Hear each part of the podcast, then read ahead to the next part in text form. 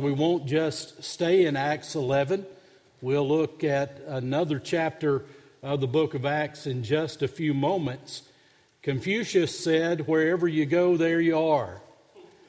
And then Clint Black, the country music star and songwriter, took that and wrote a whole song about that. And I think it was for him a major hit song several years ago. But sometimes you need to figure out how you got there.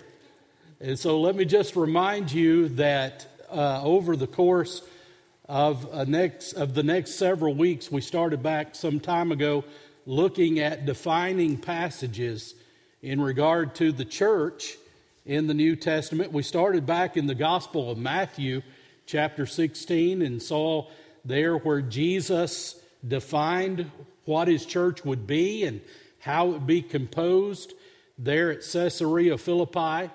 And then we've taken a look at the Jerusalem church, looked at Acts chapter 2 after Pentecost when Peter preached and those 3,000 people were saved and they came together and formed the Jerusalem church. We identified six purposes for the New Testament church and examined each of those. And then last week we started looking at what I believe is the most influential church that you'll read about in the New Testament, and it's the church at Antioch. A lot of what we do today as a modern Baptist church resembles what was started back 2,000 years ago in Antioch. Just in case you're curious, Antioch is not in Israel. You remember we talked about last week that when persecution began to fall upon the church, particularly the persecution that surrounded the martyrdom of Stephen, the believers there in Jerusalem started to spread. So God used a very difficult thing in the life of the church and in the life of those people to activate them, to get them going, so to speak.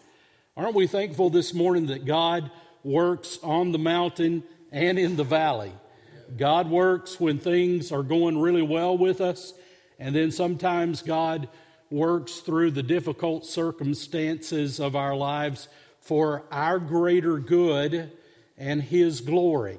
We're reminded that Scripture tells us that all things work together for good for those of us who love the Lord and are called according to His purpose. And so it was uncomfortable, no doubt about it, for Stephen to go through what he went through and for the church to stand and watch that and then to receive so many other assaults and threats directed actually by Saul at that time. That was not fun. It was very difficult, but God used it to get the church out of Jerusalem and start spreading the gospel like he intended for her to do. And so uh, the first big epicenter of the gospel outside of Jerusalem would be up in Antioch.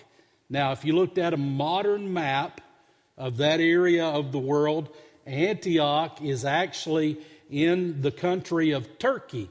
In fact, some of you may remember that several months ago now, there was a major earthquake in Turkey. Do you remember hearing about that on the news? The epicenter of that earthquake was right here in Antioch, Antakya, as they call it now. And so that's the area that we're talking about. The gospel had spread again from Israel up to this place. And so we're thinking about how it is that we take the story of Antioch and the movement of God through the believers at Antioch and, and apply the principles that we find in this narrative to our own lives and to our own church. The purpose, as I shared with you last week, is for us to emulate Antioch, to be a 21st century Antioch type of church. And so, where we pick up the story this morning in Acts chapter 11, you'll notice that there were these prophets, these men of God, who prophesied foretold, if you would, the Word of God. They end up going from Jerusalem up to Antioch. And verse 28, Scripture tells us, then one of them, named Agabus, stood up and showed by the Spirit that there was going to be a great famine throughout the world, which also happened in the days of Claudius Caesar. Then the disciples, each according to his ability, determined to send relief to the brethren dwelling in Judea. So I want you to get the picture here. A prophet of God foretold about this event that was coming a famine, a shortage of supplies and food, and the believers in Antioch heard the message. They collected uh, an offering, and the Bible says in verse 30 this they also did and sent it to the elders by the hands of Barnabas and Saul. Would you pray with me, Lord? Thank you for, again, the opportunity that we have to open up your word. Lord, help us to never forget that your word is not just a casual word, it's unlike anything else that's ever been written because, Father, your word was inspired by your Holy Spirit. And so, Father, we believe you breathed it out into the minds and into the hearts of these men of old. Father, as we read the book of Acts, we see how you illuminated Luke, who wrote a wonderful gospel, but Lord, now you gave him great insight to share with us the story of the early church and how Christianity and the gospel began to spread. And so, Father, while we read this and we understand that it is a narrative, we hear the stories, Lord, I pray that this word would be more than just stories to us. I pray, Father, that we would receive it as it really is, Lord, your very word that's powerful, that's quick and active, sharper than any two edged sword. And Father, your word can change us where we are today. And I pray that it would have that effect among us. I pray, Father, that we would listen to it closely, take it into our hearts, and allow it to make a difference in our lives. I ask it in the name of the Lord Jesus Christ, and amen.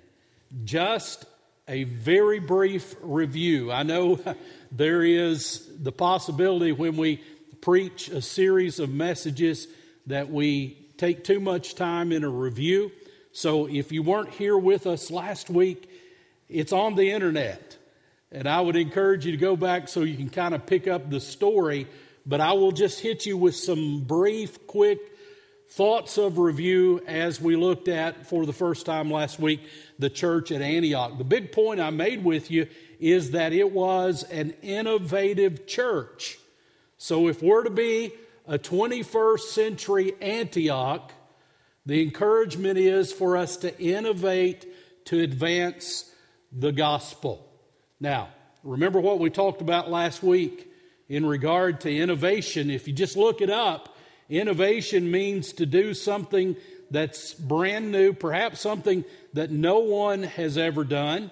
We stretched that definition a little bit last week and we thought about it like this to do what we have never done. And again, look at what we're talking about. We're not talking about building a great institution for the sake of the institution itself, but we're talking about something that's greater than that. We're t- talking about making the gospel more known. And we were reminded last week that even here in our community, in our part of the state, our part of the world, that we are living in a day when the gospel needs to be heard. Do you not believe that the gospel needs to be heard clearly in Rockcastle County, Kentucky?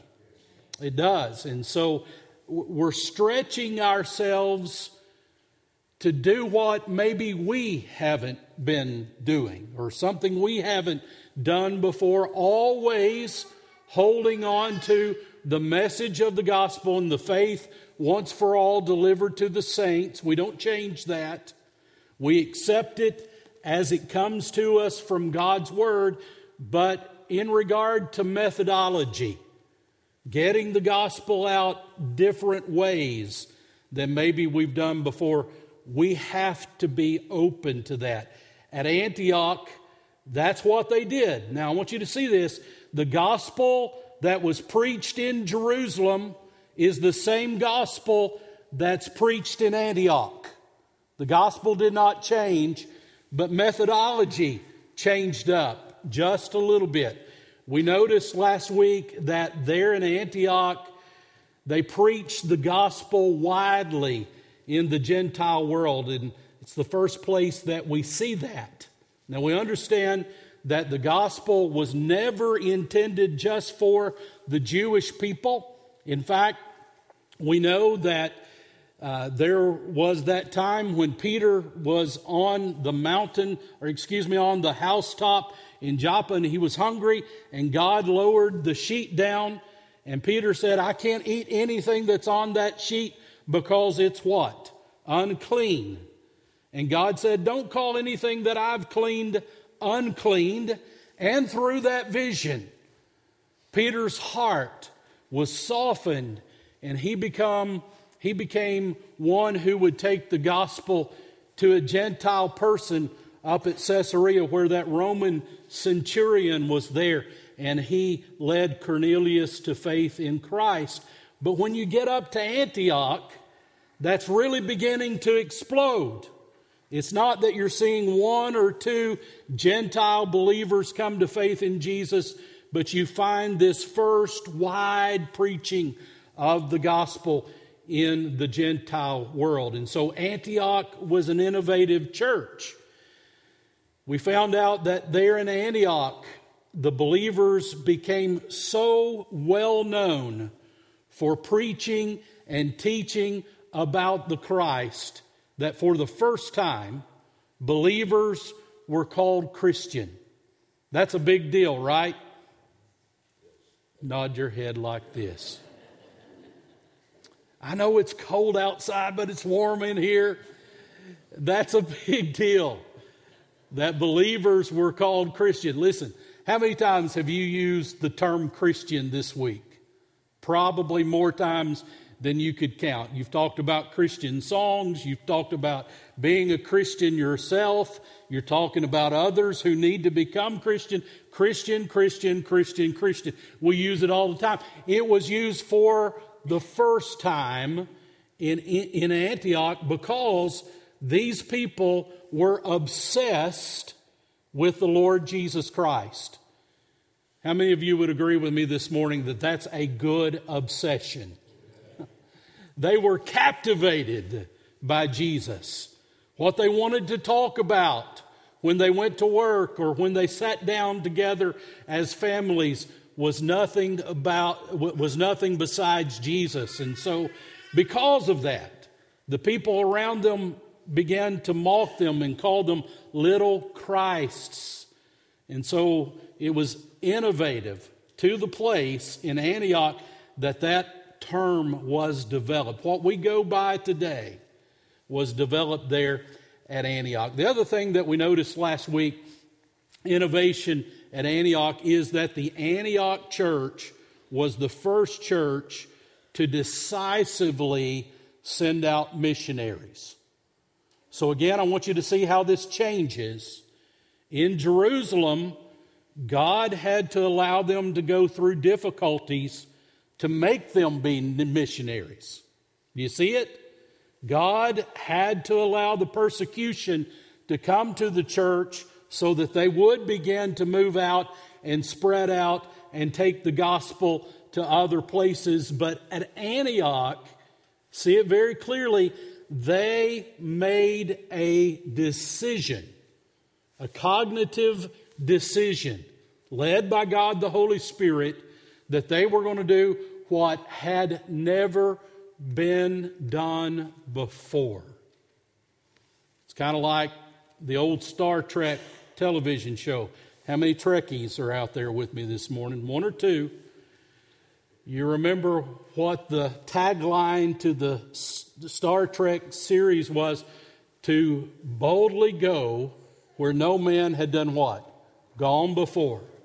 And that's exactly what they did at Antioch. They went out boldly and sent missionaries when that had never been done before. Don't miss how important that is. That's huge.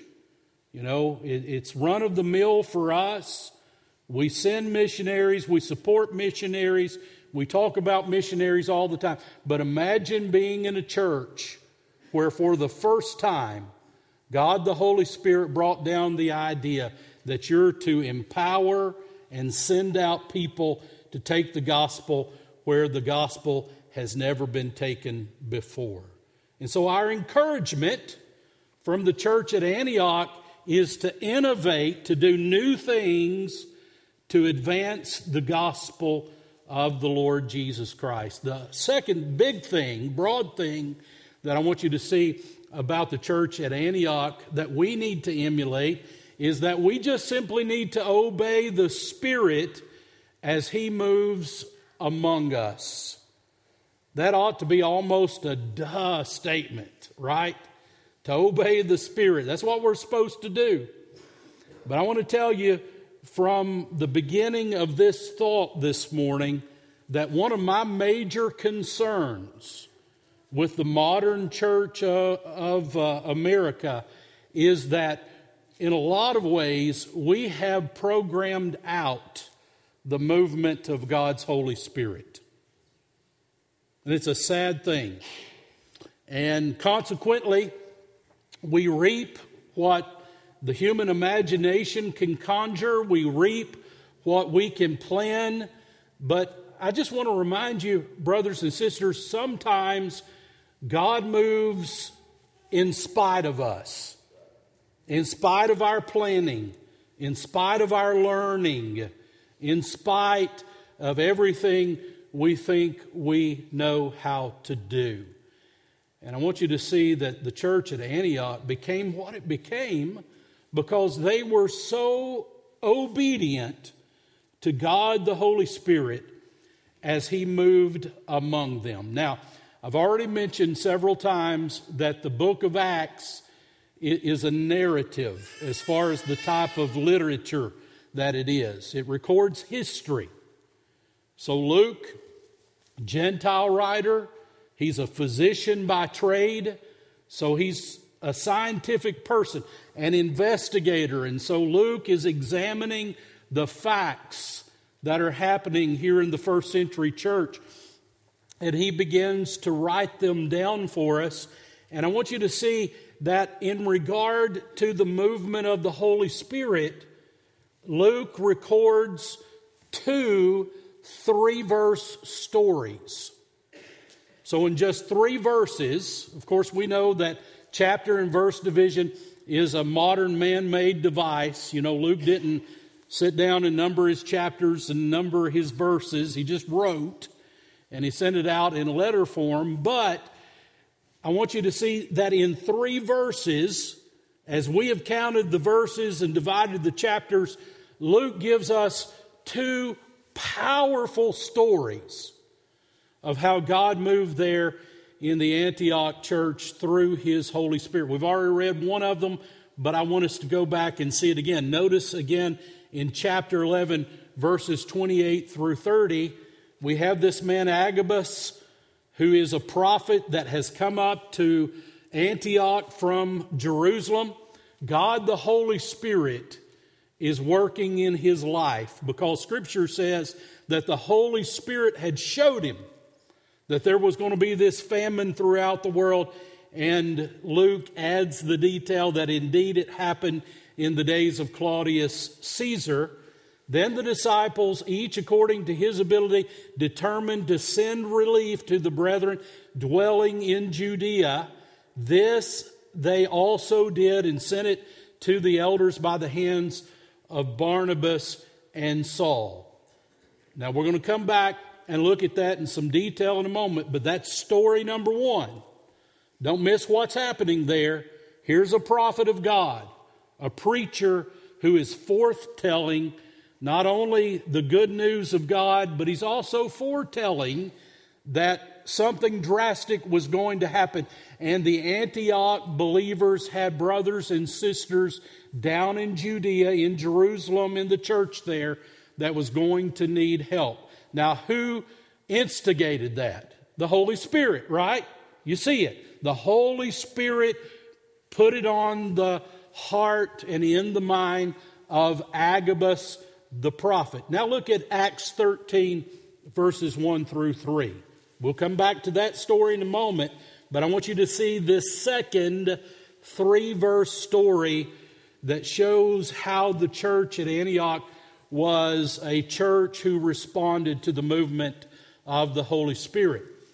The Bible says in Acts 13, beginning in verse 1 Now, in the church that was at Antioch, there were certain prophets and teachers Barnabas, Simeon, who was called Niger, Lucius of Cyrene, Manaen, who had been brought up with Herod the Tetrarch, and also Saul, as they ministered to the Lord and fasted. Now, watch this next part. The Holy Spirit said, Church, who's doing the speaking here? The Holy Spirit. The Holy Spirit said, Now separate to me Barnabas and Saul for the work to which I have called them. Then, having fasted and prayed and laid hands on them, they sent them away. Two three verse stories. And each of these are things that the modern church has likewise emulated this idea of sending relief and also this idea of sending out missionaries. But what I want you to see, what you can't miss about both of these stories, is that the church was obedient to the movement of God, the Holy Spirit.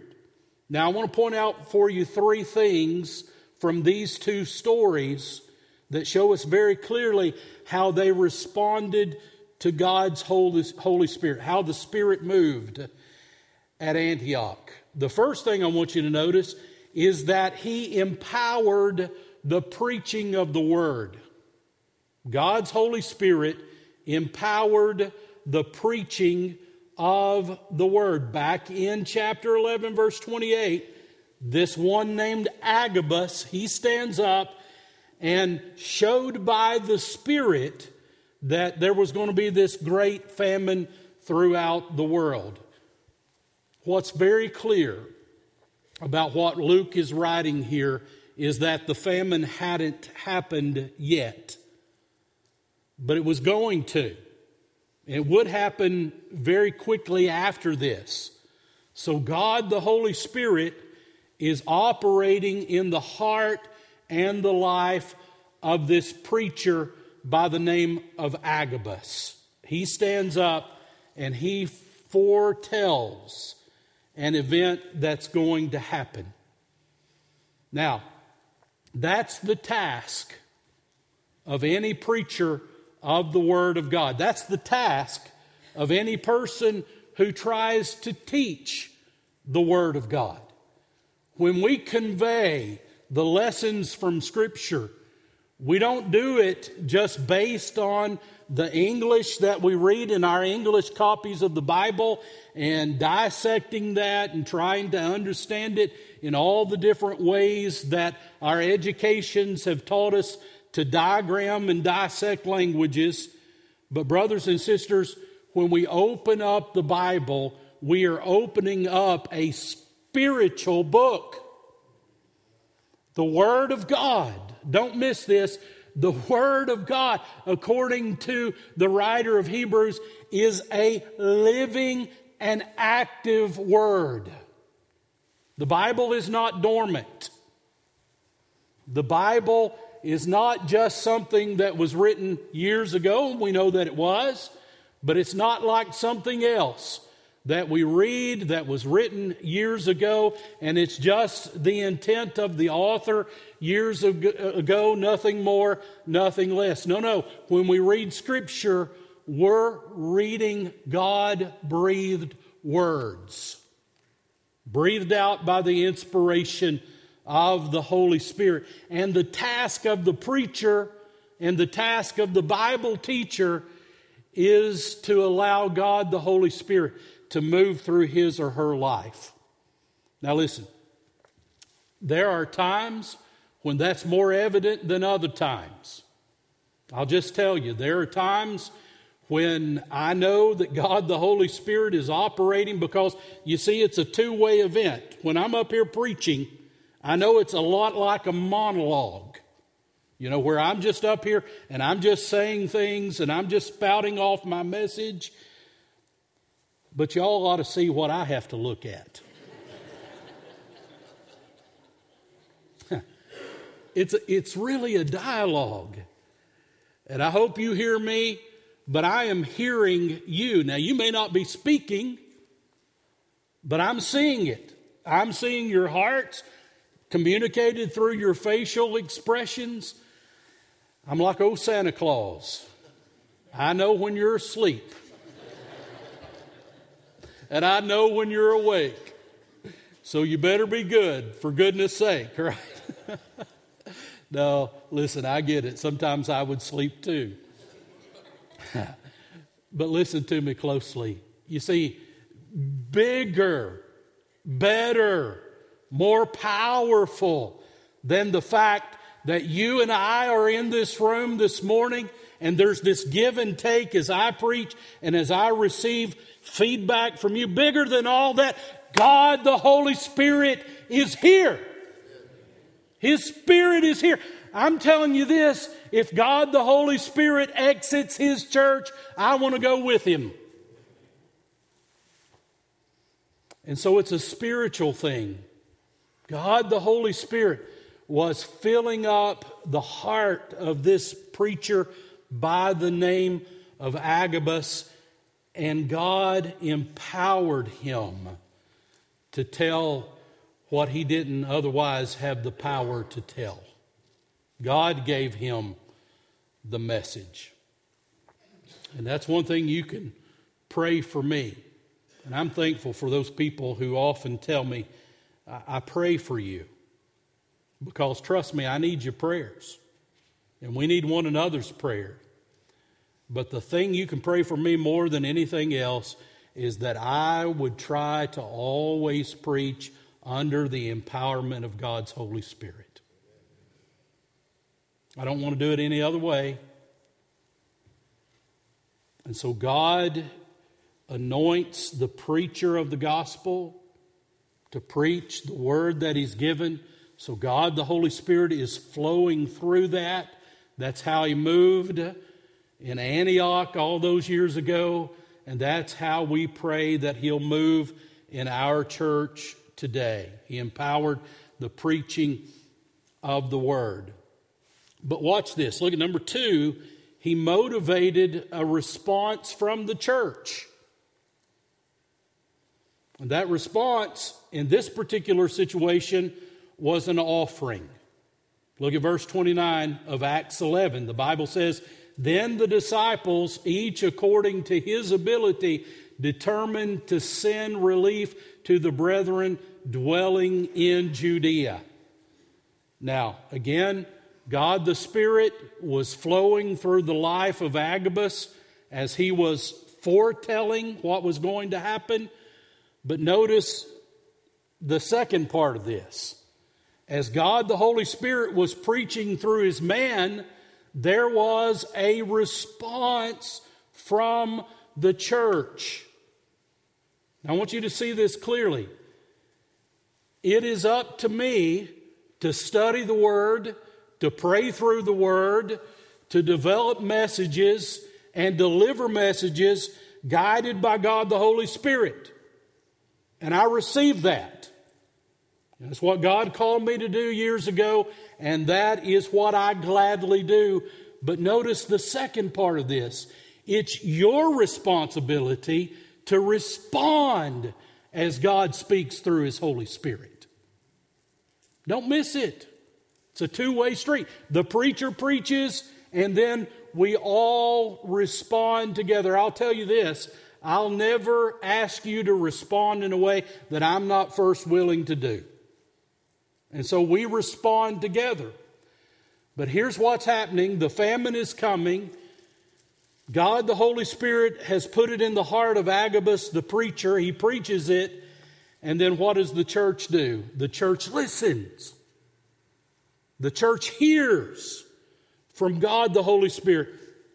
And then they respond. The disciples, each according to his ability, determined to send relief to the brethren dwelling in Judea. Now, again, this is a message about how the Spirit works, and it's not necessarily a message about stewardship because very obviously Bible Baptist Church is full of good stewards and we're thankful for that. But here's what I want you to see the Holy Spirit stimulated the response. It's not always about an offering, but I'll tell you this one of the most spiritual moments in the service is when we take up an offering. Maybe you don't understand it. Let me help you see it. And by the way, that's, that's why I'm glad that we've moved outside of the pandemic and we're passing the plate again. Because it's a part of worship. It's not something that we just casually do, and I understand why we had to do it that way for a while. But it's a part of worship.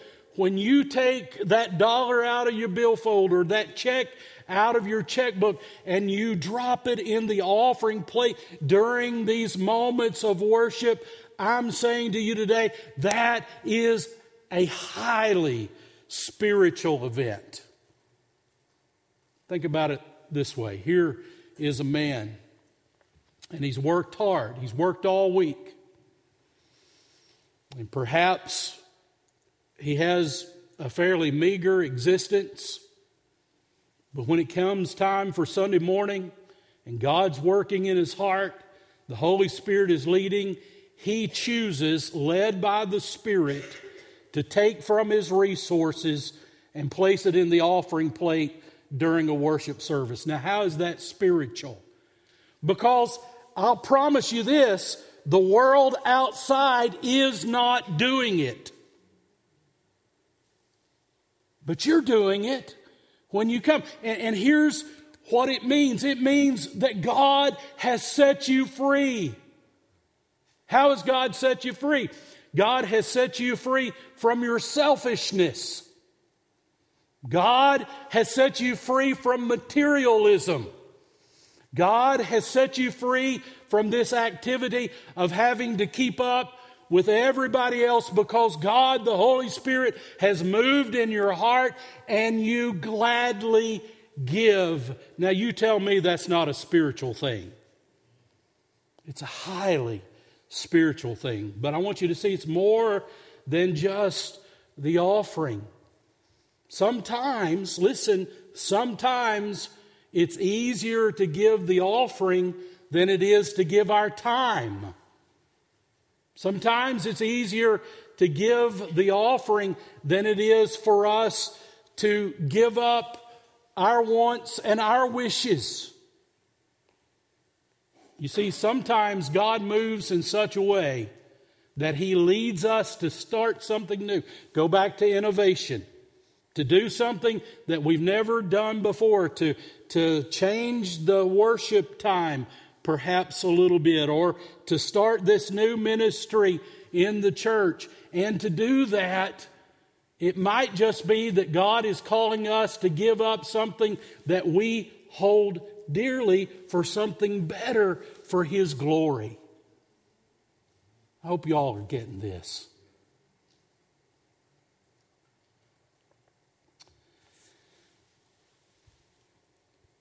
I say it again the message does not change, but sometimes the methodologies that we've fallen in love with, sometimes God the Holy Spirit leads us to relent on those. so that we can do something better. You see, in the church, our choice is really not between bad and good. That happened a long time ago. But our choice is between the things that are good and the things that are better.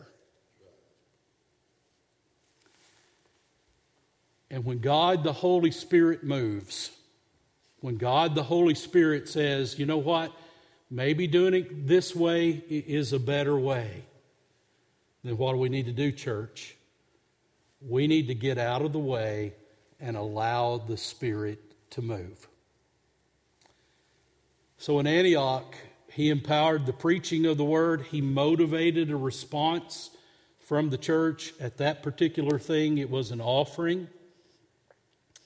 And then let's spring forward back to chapter 13. You've already seen it, but let me remind you again here's what's happening. They had they had Paul in the church. Now think for a minute who, who's Paul? The, the greatest preacher, the greatest theologian, you understand? Most of what you and I read from our New Testaments, most of that was written by the pen of the Apostle Paul, as God the Holy Spirit was influencing him and inspiring him. Here's the thing Antioch had the superstar with them. You get it? Antioch had Paul. But God the Holy Spirit, you see, God the Holy Spirit will do that to you. Sometimes He'll invade some of those things that you think you want to hold on to, and He'll call you to give them away.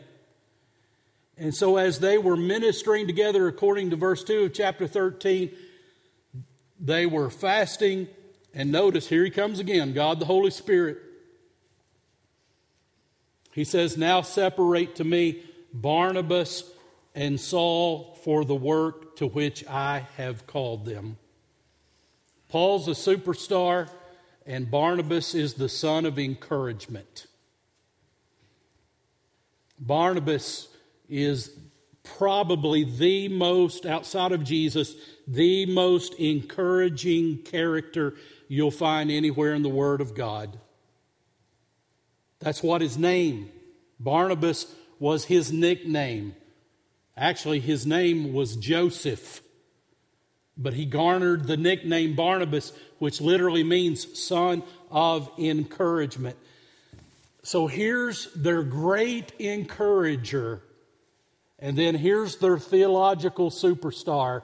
In other words, God, through the Holy Spirit, is saying to the Antioch church, don't just send a couple of people that aren't doing anything. But I've pinpointed your very best.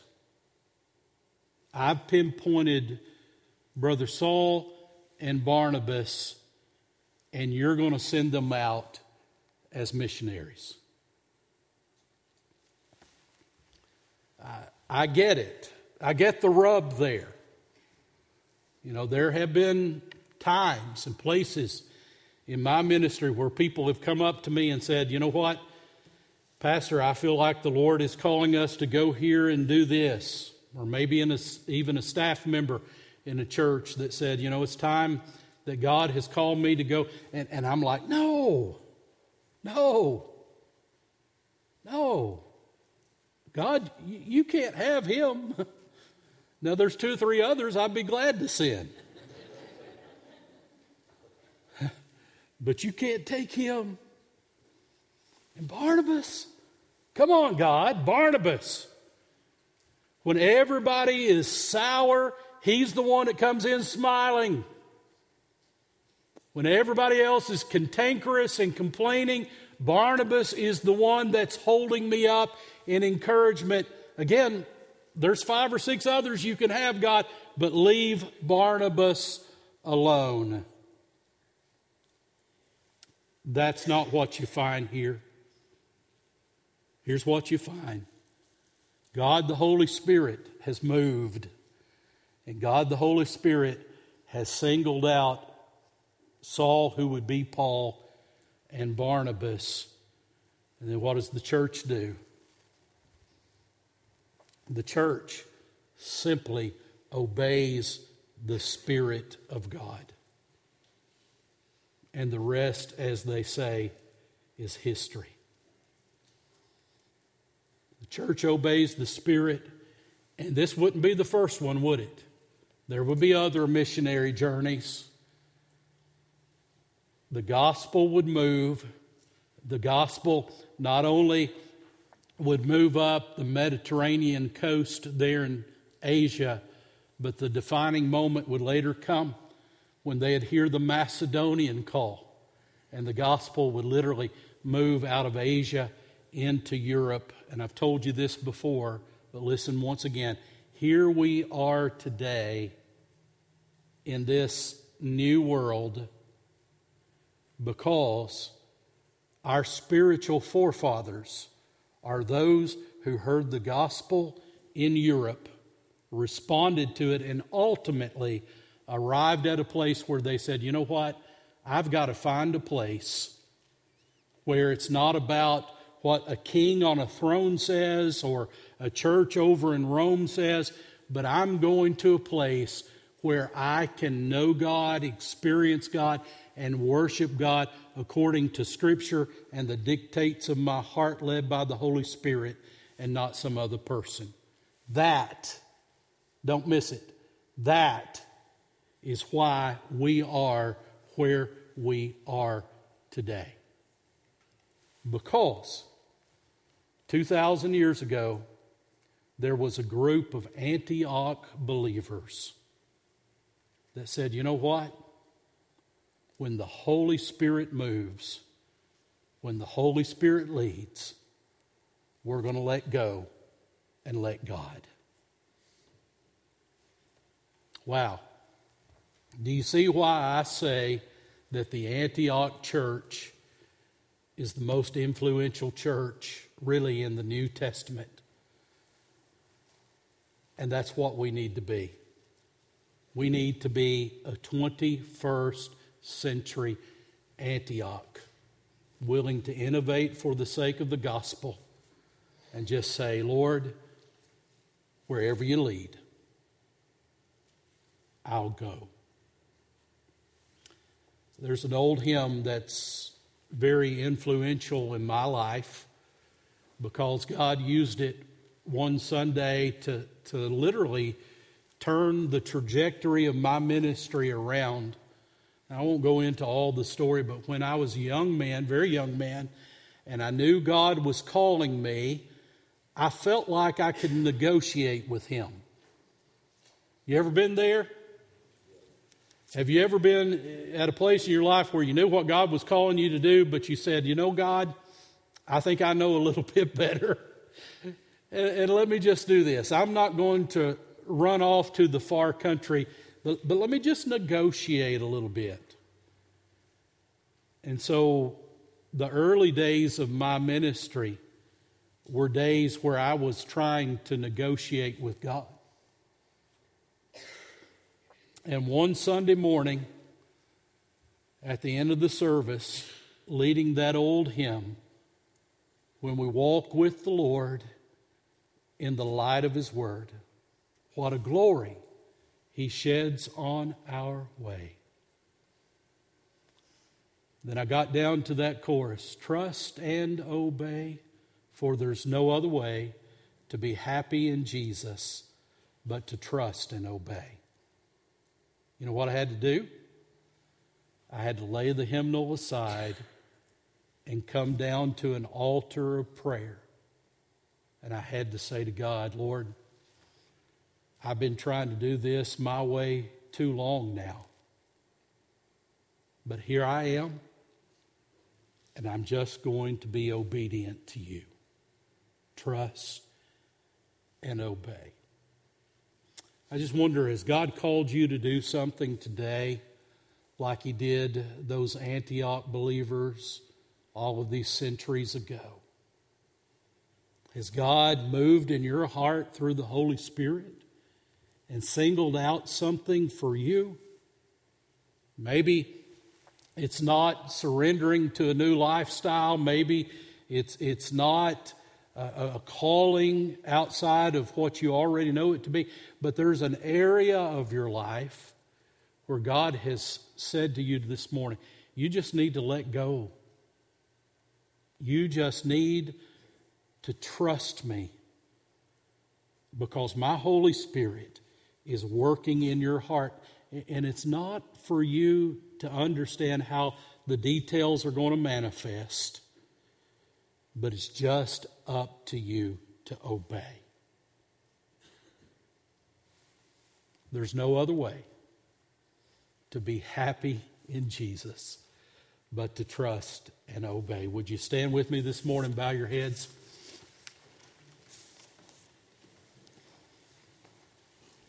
I'm going to pray for you, and after I pray, we will take a moment and sing together a hymn of response. And if God is calling, would you come? Perhaps you're here today and, and you sense the Holy Spirit leading you out of sin, to repent from sin, and to trust the Lord Jesus as your personal Savior. If that's what God's calling you to do, I want you to come today. Step out. Don't be obstinate. Don't say no to God. Come to Him today. Be saved today. Or perhaps this morning God's calling you and you know He is. He's working in your heart. He's telling you to relax on maybe some of the things you hold so tenaciously to and just drop it, trust His Holy Spirit, and obey the Holy Spirit as He's leading you in your life, whatever that might be. If you need to come today, would you come and let God have His way in your heart and in your life? Lord, I thank you for these times that we have to come as a body of Christ in fellowship around your word. I pray, Lord, that you move in our hearts, Lord, wherever we might be holding on to something, help us just to let go if you're calling us to do so and to obey and trust Father, you. Lord, thank you for that old saying when you guide, you provide. And so, Father, help us not to think we're so smart that we need to know all the details, but Father, just like Abraham of old did, when you say get up and go, help us just to get up and to move out with you and for you. I ask that and I pray that in the name of the Lord Jesus, and amen.